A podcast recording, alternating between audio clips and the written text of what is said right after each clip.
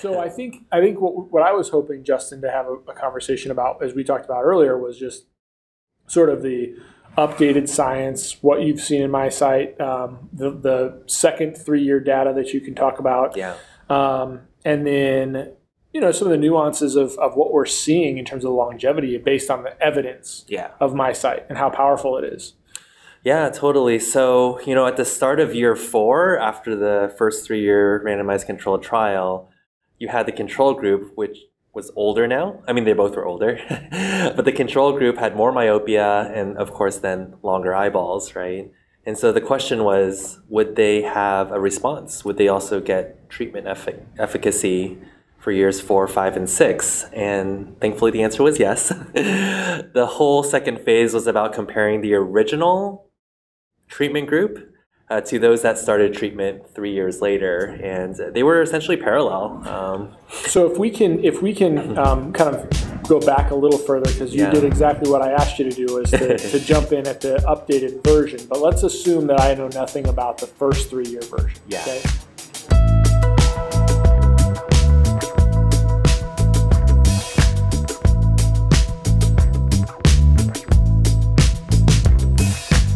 Hello and welcome to the World Podcast on iCode Media. Today I had a great conversation with Dr. Justin Kwan about the nuances of the MiSight study, both the three-year data and six-year data, and then what we're going to uh, expect in the next uh, few months on the seven-year data. So there's a lot of fun. I always have fun talking to Dr. Kwan, and I always learn a whole bunch. So please enjoy our conversation.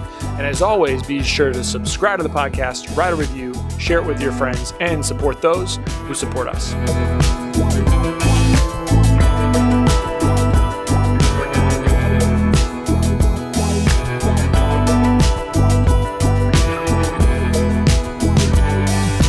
yeah, So in the first three-year version, the summary kind of summary points was we reduce axial elongation by what percent and Yep. myopia by what percent. yep, And then you had a after that three-year group, you looked let the control group do something else. So kind of Yeah. take me from that beginning and then and then move on. sure. Yeah, so um, the MiSight study, four clinical sites Singapore, UK, Portugal, and Canada. Um, the control group progressed just like kids in the Achieve study, which is we always focus on that because people will say, well, these international kids aren't going to be like the US kids, but they grew exactly the same 0.62 millimeters in three years. So you can match Yeah. what was happening in all these other countries to a study that was happening in the, United correct, States. Correct, correct, And so these kids were 8 to 12 years old when they started. Half were randomized to MiSight, half to ProClear one day. None of these kids had ever worn contact lenses. Of course, they couldn't have passed myopia treatment. Um, and the first three years ended with a 59% average efficacy for cycloplegic spherical equivalent. And 59% usually doesn't mean much, right? It's Right. like what? So I think it's helpful to think of a minus two 10 year old, which was the average. MiSight ended up 250, Proclear ended up 325. So that three quarter diopter difference Over three years. over three years, yes, is what that 59% amounted to. And some people might say three quarter diopters is not a heck of a lot, but remember, every diopter matters. Right. And that is compares very well to other studies. And I try to think back to like a systemic disease like hypertension. And of course, lisinopril as an ACE inhibitor like reduces blood pressure by 20%. Right. So 59% is like pretty darn good. Yeah. yeah, pretty Right. fantastic there. And, and so then the the second part of that, where we're kind of getting more updated data for this next three years. The Yeah. first one is the first component is we're thinking we can now instead of say, saying we can spare a diopter, Yeah. we're now closer to two diopters Yeah. in, in evidence. Yeah. And then there was sort of this the, the patients, as you were saying before, who were in the control group were now allowed to be in the treatment, Treatment. group. Yes. Yeah. So let's talk about those two things. Yeah, so we'll start with the second first is that when the control group uh, got refit from Proclear to MiSight, uh, they also achieved a very nice um, slowing of their progression. And we typically try not to go, oh, the prior year's progression to now the current year's progression, um, because, well, we lost our control group, which is was the ethical thing to do. Uh, but it was comparing to the kids that were in MiSight originally, and it was extremely parallel. It was like you know 0.16 diopters year four, then 0.14 diopters year five, and actually almost zero diopters for year six. So they were naturally slowing down when they got older, Right. uh, and so maybe MiSight wasn't really necessary in that year. Uh, but it's always nice to have no progression. Right. and this is very well controlled, cycloplegic, of course. Um, Do we have any other studies that Mm-hmm. have looked at, at progression over six years? That just natural progression over six years, that period of time? Yeah, those prospective longitudinal. I think what's typically referenced is the Donovan paper, where they looked, I think, from seven to 12 year olds on Europeans and Asians in single vision glasses. Um, so, yeah, no treatment there. And um, actually, yeah, the untreated progression was a little more rapid than our MiSight control group, but it follows very well. And we always say the younger they are, the faster they progress. It's, it's a very easy to remember thing. And I think it does drive the urgency for doctors to not just be like, oh, I'll see the seven year old in, in a year. Well, I, I I present a case on that. Actually, um, I presented a case uh, yesterday at the Global Contact Lens Mm. Symposium that uh, was that. You know, I, Mm. it was a 13 year old patient. It was the first time I saw her, but when you look at her prior spectacle RX, Yeah. uh, she had progressed a diopter and a, a quarter in one eye and a diopter and a half in the other Mm. Ooh. in one year. Yeah. um, based on the first time I saw her. Yeah. And uh, and you start to do some of the analysis is like the analysis that anal- yeah, it sounds like I'm not saying it right. The analysis of if we start treatment now, we can spare. So it was like over three years, we could spare about three three fourths of a diopter. Yeah. Yeah. But had we gotten to her just one year prior, it would have been an mm. additional, in theory, an additional three fourths of a diopter, right? Yeah, so now you're yeah. talking real, Yeah. real numbers. Yeah, I think it's kind of like you have the ability to like apply the brakes, and then as the car is slowing down, they're they're naturally slowing down too. So it's almost like you're coming to that full stop. Yeah. But it, but it's just always challenging because I think there's this reaction for us to be like, well, you know, we'll have a serious conversation, but not quite as serious mm, with a mm-hmm. parent who's kind of like, well, they've only progressed a, a quarter diopter, maybe a half diopter, so you probably should really think about this. There's this natural inclination for us to do that, right? Yeah. And then, um, but but then you didn't you didn't start it because they only progressed a quarter diopter this year. Yeah. But now it's a diopter. They're, yeah. And right? you can't get that save time it. back. You can't get it back. Yeah. As another doctor said, you can't undo what's been done. And uh, yeah, now you're staring at whatever, minus four. Or Yeah. yeah. yeah, And I think that reminds me that while average age of stabilization is age 16, you're going to treat a 16 year old minus four different than a 16 year old minus one. Right. Yeah. So I think that all plays in. And as you said, you got to kind of read the parent, but be confident with your prescribing, right? Yeah. And, and just take the whole clinical picture uh, into account. Yeah. I want to revisit why this matters again because I've seen a lot of um, you know scuttle uh, in in social media about you know myopia control is not or myopia management is just it's not really it's not that big of a deal. We don't really have to focus on it and it's overblown. What would you say to that? Yeah, I mean, if they have taken a picture or look at the retina, it's clearly anatomical changes, and and we know how those stories tend to end. Not everybody that's minus ten gets myopic maculopathy, but there are some minus ones that get myopic maculopathy. So I think if we do our part, I mean, there's countless analogies, right? Um, smoking cessation, right? Not everybody that smokes gets lung cancer, but do you want to reduce the risk? Sure, right? Do you need to reduce the risk harder for somebody that's COPD? Absolutely, right? And, and and there's just so much like in contact lens world, we talk about like microbial keratitis and oh, you don't need to wear your seatbelt Right. but you should. and, and I think those things are, uh, I, I don't understand the disconnect of why we don't uh, look at this as a disease. And you can only blame the centuries of thicker glasses and updating prescriptions, but there was a turning point that we see ourselves as medical, you know, providers, and and this falls into the definition of disease, and this is children for goodness sake. Yeah. Like you um, can't. We've been on some parent focus groups, Chris, and it's like even the parents are said we can't not live with ourselves, but we can't be in a place where we regret or we what if we um, didn't or uh, you know they, they do have that in their mind and i think it's important to hear out these parents that when they were shown, not even like a scary diseased retina, they were just shown that the schematic of a normal eye and a longer eye. And they're like, I don't want that longer Yeah, eye. right. And sometimes that's all it takes. Um, And if a doctor can't even rationalize that, and a parent that's a layperson can be like, you know, Yeah. I feel like, wow, did we really let the, the public get more educated than the doctor? I wonder if we've been browbeat to some degree as a profession to, to think of refractive refractive conditions as just not that significant. Like it's sort of this like minor because because of who pays for a refractive condition versus who pays for another medical condition. Yeah. That in our minds we've just allowed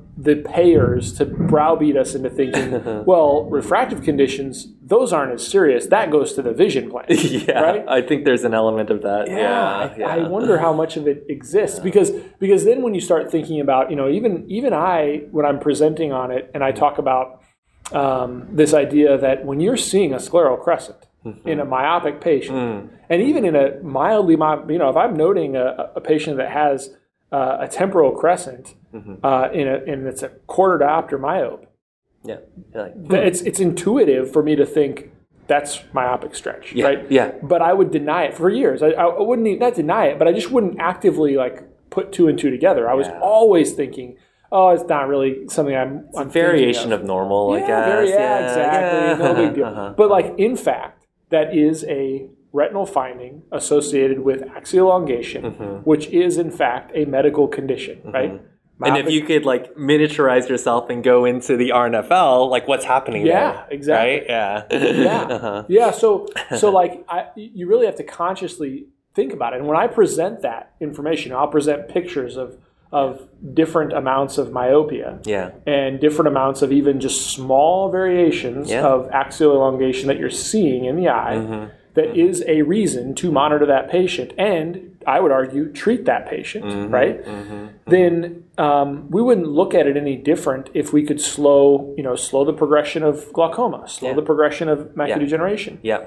we shouldn't look at it any different. But for some reason, I al- always kind of have this internal like, should I tell people to be using this this medical code when they see this? I'm like, Ugh, I think Or- I should, yeah. but what are people going to think of me if I do that? And, you know, it's just Or it's maybe weird. it's also because we've begun to teach myopia management in optometry curriculum in, in the mm-hmm. schools, but it doesn't live in the disease course, right? yeah, it's refractive. I think maybe that's a part of it too. Yeah. Yeah. Yeah. Well, and it, it makes it starts to make you wonder. You know, how many patients do you see?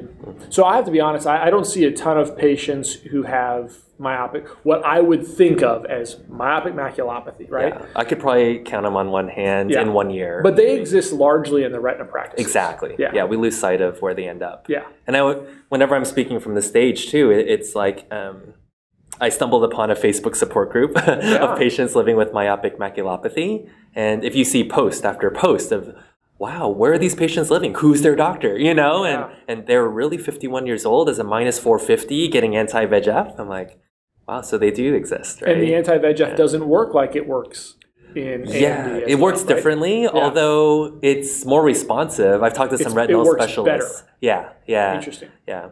Well, that that's actually pretty. That's good news, I Hmm. It suppose. is good in a way, but but but you you're always going to go down in, a fe- in defeat once you're an anti VEGF. I think that's the other Yeah. the side of it is that you know at some point you're gonna you're gonna have scarring and Yes, likely and it's going to impact vision yeah, at some yeah, level. Yeah, yeah, The um, but but I guess I, I brought that up because it starts. It does make me wonder. Like you know, I get some of these patients that have you know they might have been, let's say a two diopter myope or Mm-hmm. a one diopter myope, and you know they've got um, or or you you start looking at their maculas and and Mm-hmm. they their macular function is good, but they've got these kind of disruptions in their macula. Maybe they got a myopic crescent, and you're kind of thinking, well, is this early macular degeneration because I've never seen them before, or is this Mm-hmm. Yeah. a product of their ma- you know Yeah. maculopathy? yeah, yeah.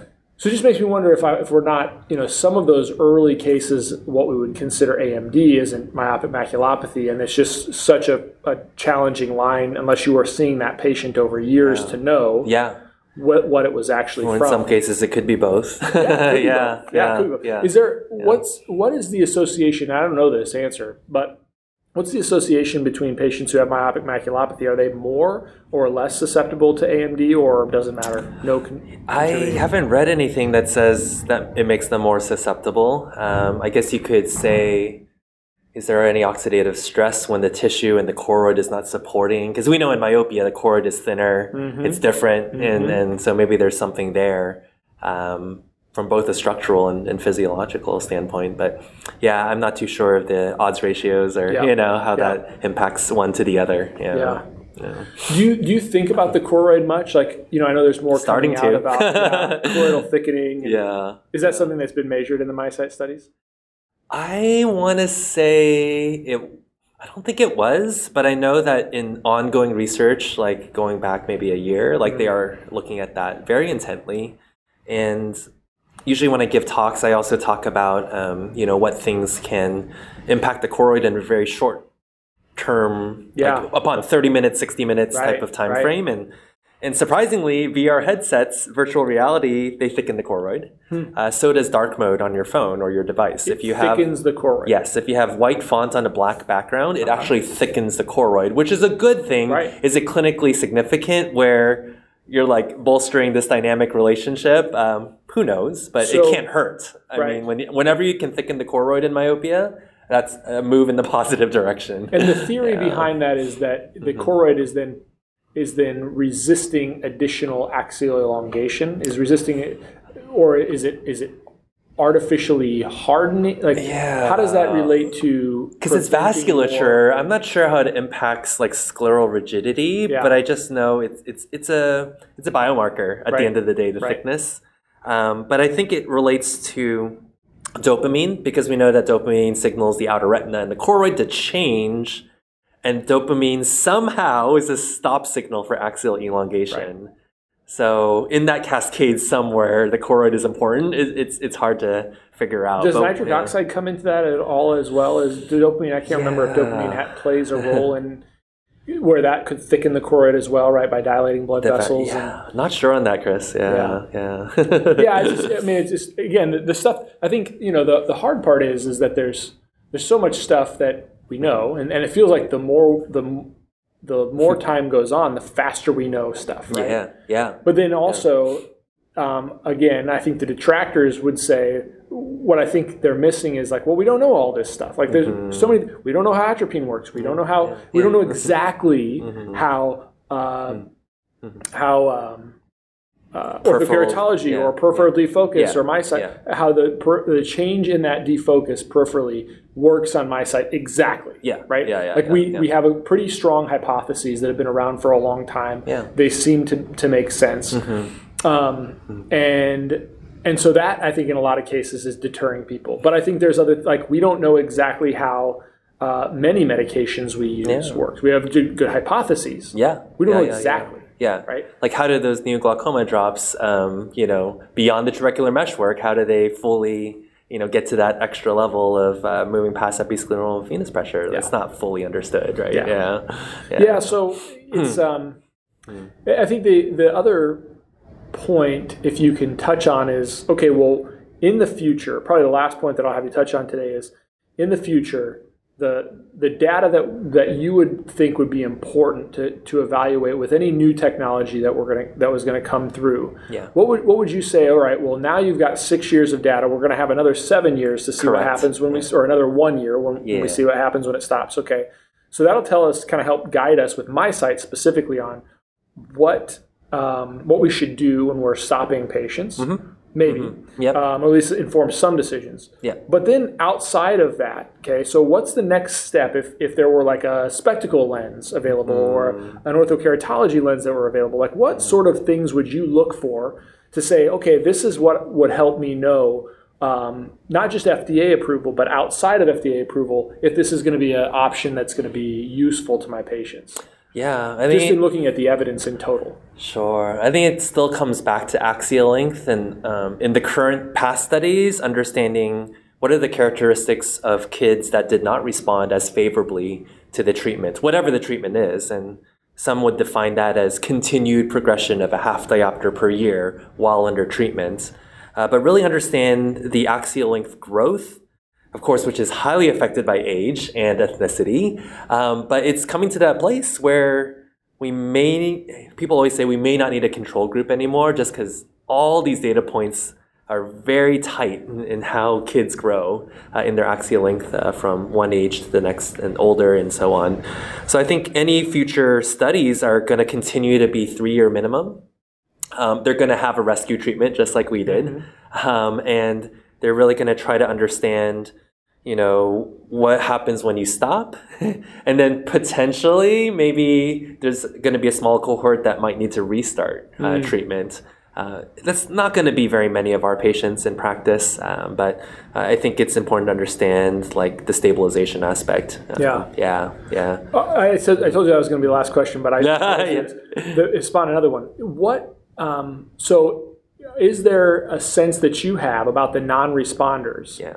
Yeah. Is there something common about them, or because I think what's really going to be valuable in the future is to have if there's a way that we can have really great predictive models, oh, yeah. right? I think yeah. even for doctors, to hugely know, so. You yeah. know, you get a patient that's a minus one at 10 years old, and they're going to stay a minus one. Yeah, yeah. Uh, what could we know about that patient versus the patient that's a minus one at 10 years old is going to be a minus eight? Yeah, yeah. Right, like being able to make that kind of determination, I think is going to be hugely helpful. Yeah. I mean, our field is starting to move in that genetic direction. And as we learn more about the genome and epigenetics, I think there will be some elements of that fast progressor and mm. relating to the parents and whatnot.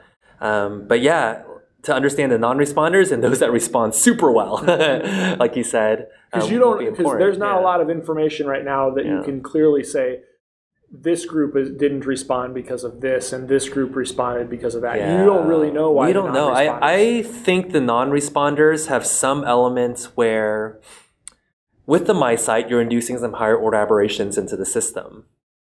But for the kids that did not respond, I think they continue to get a low level of higher order aberrations, just in their inherent HOAs combined with the MiSight HOAs, mm. it probably canceled out to zero. And we know the more aberrations, the mm. slower the progression. So I think they probably were at a near zero HOA. And so they probably continued progressing to some degree, coupled with, of course, the environment, uh, environmental, you know, bright light exposure and all that. Yeah, uh, probably plays in. So. That's interesting. So it's my so, hypothesis. No, it's, no, it's, it's, it's yeah, as valid as yeah, any. I, yeah. I mean, I. It's just interesting because I think the more that's in addition to the things that you said in terms of looking at studies. I think one of the things that studies that we're going to have to turn to in studies that, that will be exponentially valuable mm-hmm. is to be able to say, okay, these patients are faster responders, mm-hmm. or these patients are faster progressors. These patients are slower progressors, and these patients are are likely to be unresponsive to this mm-hmm. treatment because we're going to I mean, the reality is we're going to have we already do multiple treatment options yeah. that are FDA approved yeah, um, mm-hmm. and and so uh, so it's going to be really great at some it's point. personalized medicine is exactly. what we're after yeah exactly yeah and that's going to be kind of um, at some point but but I think it's probably fallacious for us to wait for that, right? Right. Yeah. Clearly, the yeah. evidence tells us we shouldn't be waiting for yeah. that yeah. Uh, at this point, but it'll be great when we can do it. Yeah. Well, Justin Kwan, thanks so much for being on again. It's course. always helpful to pick your brain. Thanks, Chris. You're welcome.